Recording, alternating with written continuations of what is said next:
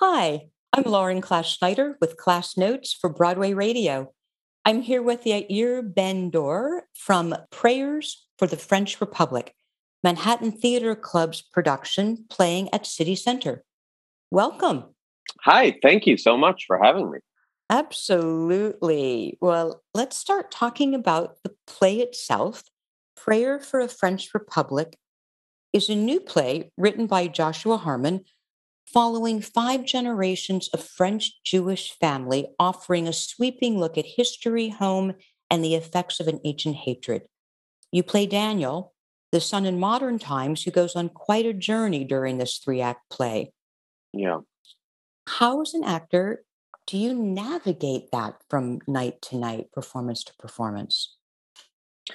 Uh, well, I have to say that first and foremost, it's it's easy to navigate when you're on stage with such titans uh, like I am. Eh, eh, you know, the rest of the cast is so giving and amazing, and they make my job as an actor a lot easier.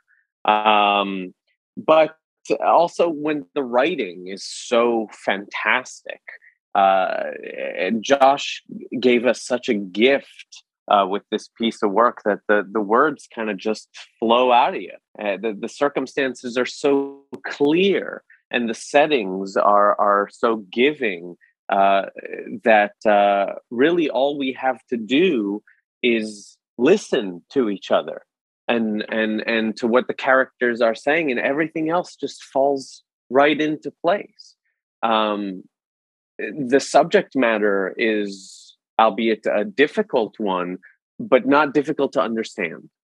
Mm, um, mm-hmm, mm-hmm. And uh, and and so really, all we have to do is is just exist in the moment, and and everything else sort of follows very seamlessly. Especially mm-hmm. with the um, immaculate direction of David Cromer, everything just flows so easily from one moment to the next. Mm-hmm. Which, as you've done, you've just segued me to our next question. Sure. Prayer for the French Republic, of course, is directed by Tony Award winner David Cromer, best known for The Band's Visit and The Sound Inside. What was it like working with him throughout this process? Also, creating a new play with him as the director and Josh Harmon as the writer? Well, Cromer is such a delight to work with. I mean, he's so open and and he he's just an endless well of fantastic ideas and uh, and and he's so flexible so so that we're, we're exploring together and you know we'll we'll try different things out and when something's work it, working fantastic when something's not working we'll scrap it and start again and um and there's just no there's no judgment in the work and it's it's all about uh you know what it is? It's eh, eh, which i think actors really appreciate. Uh, he allows the actor to bring in what the actor does naturally. I mean we're we are cast for who we are and we bring who we are to the the circumstances of the character and and i think david really recognizes that. And so this you know the the acting that we bring to the table so much of it is ourselves which sort of lends to this natural acting uh, which which is beautiful. It's conveyed mm. beautifully in the play. I, I don't think any one of the actors on stage is making you know these far stretches or leaps for the character there's so much of us in this mm-hmm. which makes it just a pleasure well so interesting and a quote from the new york times they call prayer for the french republic an ambitious and maddening thought-provoking and schematic new play now mm-hmm. for you as an israeli american how has being a part of it allowed you to reflect on your own experiences over the last 10 years? Uh, well, you know, for the character of Daniel, um, who is French, mm-hmm. and um, eh, they've been to Israel before, but this whole notion of having you know to debating whether or not to to move to israel or not i had to sort of divorce myself from uh, what i know about me the actor what i know about israel. Because mm-hmm. I, I grew up there and it's home for me and you know and i have so much love uh, uh, for israel. Uh, so so to separate myself from what i know about life there and sort of try and see uh, look at Israel as this, uh, you know, uh, as this idea that other people who have not lived there, how they see it, um, which also is not very hard because, as the play states very well, everyone has an opinion mm-hmm. about Israel, whether mm-hmm. you've been there or not. And so it's very interesting to be on that side of things and to remain open to it, to all opinions, good, bad, left, right, to just sit and listen um, is very, very interesting and very eye opening. Um, and frankly, uh, uh, a pleasure mm-hmm. and an important one at that, because it opens you up to, to discussion, um, not just about Israel, but about Judaism uh, as a whole. Um, I play a character that's more religious than I am and it's been a, a, a pleasure to to to explore that. Uh huh. Also, in the character of David, to understand within the context of how he was raised, he wasn't raised as an observant or religious Jew, but found that on his own, I guess, into adolescence or adulthood. Correct. Um, uh, Daniel was not um, was not raised religious. I think that if religion came from anywhere, it came from uh, Charles, the father, from his side. again, it wasn't really religion so much as it was tradition mm-hmm. and history and culture. Mm-hmm. Uh, as to why Daniel became religious, you know, there are different. Uh, there are different speculations here. There's the story about the snow. There's uh. Elodie mm. says something about you know I dated a girl who was religious and that got me into it. But there are many different uh, starting points from which one can come to religion. And uh, I think it's a little bit of this and a little bit of that, and maybe a little bit of structure and a little bit of of of liking history and a little bit of just you know wanting to feel like you belong to something.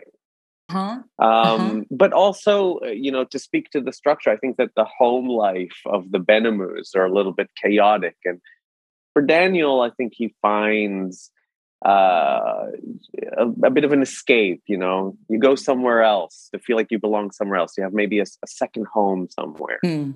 Mm-hmm. Recognizing this new three act play and the mm-hmm. ambition mm-hmm. in the storytelling, particularly with it being new, were there many changes? What what went on during rehearsal that we might not read about in a playbill story? Oh, sure. Yeah. Well, uh, we had the absolute pleasure of having uh, Josh Harmon with us throughout the uh, rehearsal process. Um, and to have the playwright there is, I, I can't even uh, express how much of a privilege that is to be able to directly ask the playwright, What do you mean? Um, and to have him listen to us and make changes to the script according to what we're doing. It's it's such an it's such an amazing privilege to be a part of history that way. Um, you know, there were new lines and rewrites being uh, uh, uh, written and and and and and done in the room. Uh, we would show up to rehearsals the next day and get new pages. Um, I ad libbed a line in rehearsal and it made everyone laugh and it ended up in the show.